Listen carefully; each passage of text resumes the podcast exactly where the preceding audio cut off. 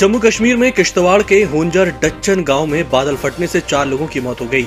News agency के मुताबिक अब तक 17 लोगों को रेस्क्यू किया जा चुका है। 30 से 40 लोग अब भी लापता बताए जा रहे हैं। खराब मौसम की वजह से बचाव के लिए पुलिस और सेना के जवानों को मौके पर पहुँचने के लिए दिक्कतों का सामना करना पड़ रहा है। घायलों का एयरलिफ्ट करने के लिए एयरफोर्स की भी मदद ली जा रही है। नई दिल्ली दौरे पर आई पश्चिम बंगाल की मुख्यमंत्री ममता बनर्जी ने एक बार फिर केंद्र सरकार पर हमला बोला है।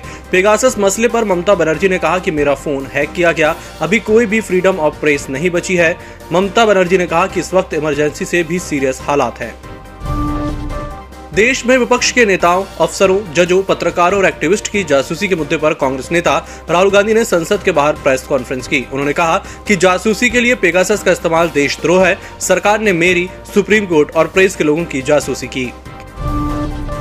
टोक्यो ओलंपिक में बुधवार को भारत की लड़कियों ने जोरदार प्रदर्शन किया है। बॉक्सिंग में पूजा रानी महिलाओं की 75 किलोग्राम वेट कैटेगरी के क्वार्टर फाइनल में पहुँच गई हैं। एक मैच और जीतते ही उनका मेडल पक्का हो जाएगा। वहीं बैडमिंटन में पीवी सिंधु और तीरंदाजी में दीपिका कुमारी महिला सिंगल्स के प्री क्वार्टर फाइनल में पहुँच गई हैं। हालाँकि महिला हॉकी टीम को लगातार तीसरी हार झेलनी पड़ी है। बसवराज बोमई कर्नाटक के नए सीएम बन गए हैं। राजभवन में राज्यपाल थावरचंद गहलोत ने बसवराज को पद की शपथ दिलवाई। इससे पहले सोमवार को विधायक दल की बैठक में इस्तीफा देने वाले पूर्व मुख्यमंत्री बी एस येदुरप्पा ने ही मंगलवार को बोमई के नाम का प्रस्ताव रखा था। बसवराज के मुख्यमंत्री पद की शपथ लेने पर प्रधानमंत्री नरेंद्र मोदी ने उन्हें बधाई दी है। केरल में मंगलवार को बाईस केस सामने आए थे।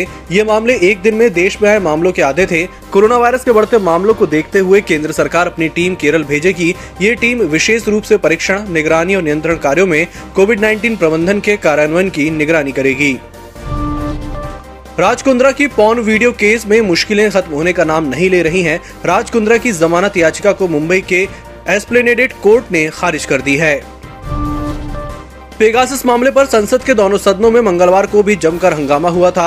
इसके चलते लोकसभा की कार्रवाई नौ बार और राज्यसभा की चार बार बाधित हुई थी। इसके बावजूद हंगामा नहीं रुका तो दोनों सदनों की कार्रवाई दिन भर के लिए स्थगित कर दी गई। सूत्रों के हवाले से कहना है कि आसंदी की तरफ़ पर्चे उछालने और असम्मानजनक बर्ताव करने पर लोकसभा के दस सांसदों को सदन से निलंबित किया जा सकता है।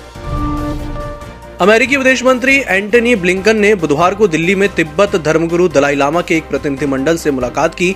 उन्होंने कहा कि सिविल सोसाइटी के नेताओं से मिलकर मुझे खुशी हुई। भारत और अमेरिका हमेशा से लोकतंत्र समर्थक रहे हैं। ये हमारे संबंधों का आधार भी है। वे प्रधानमंत्री नरेंद्र मोदी से भी मुलाकात करेंगे। और शेयर बाज़ार में लगातार तीसरे दिन गिरावट आई लेकिन कारोबार के दौरान सेंसेक्स और निफ्टी ने काफ़ी जुझारूपन दिखाया। बीएससी का 30 शेयरों वाला सेंसेक्स 135 पॉइंट की गिरावट के साथ बावन पर बंद हुआ। एनएससी का 50 शेयरों वाला निफ्टी 37 पॉइंट की गिरावट के साथ 15,709 पर रहा।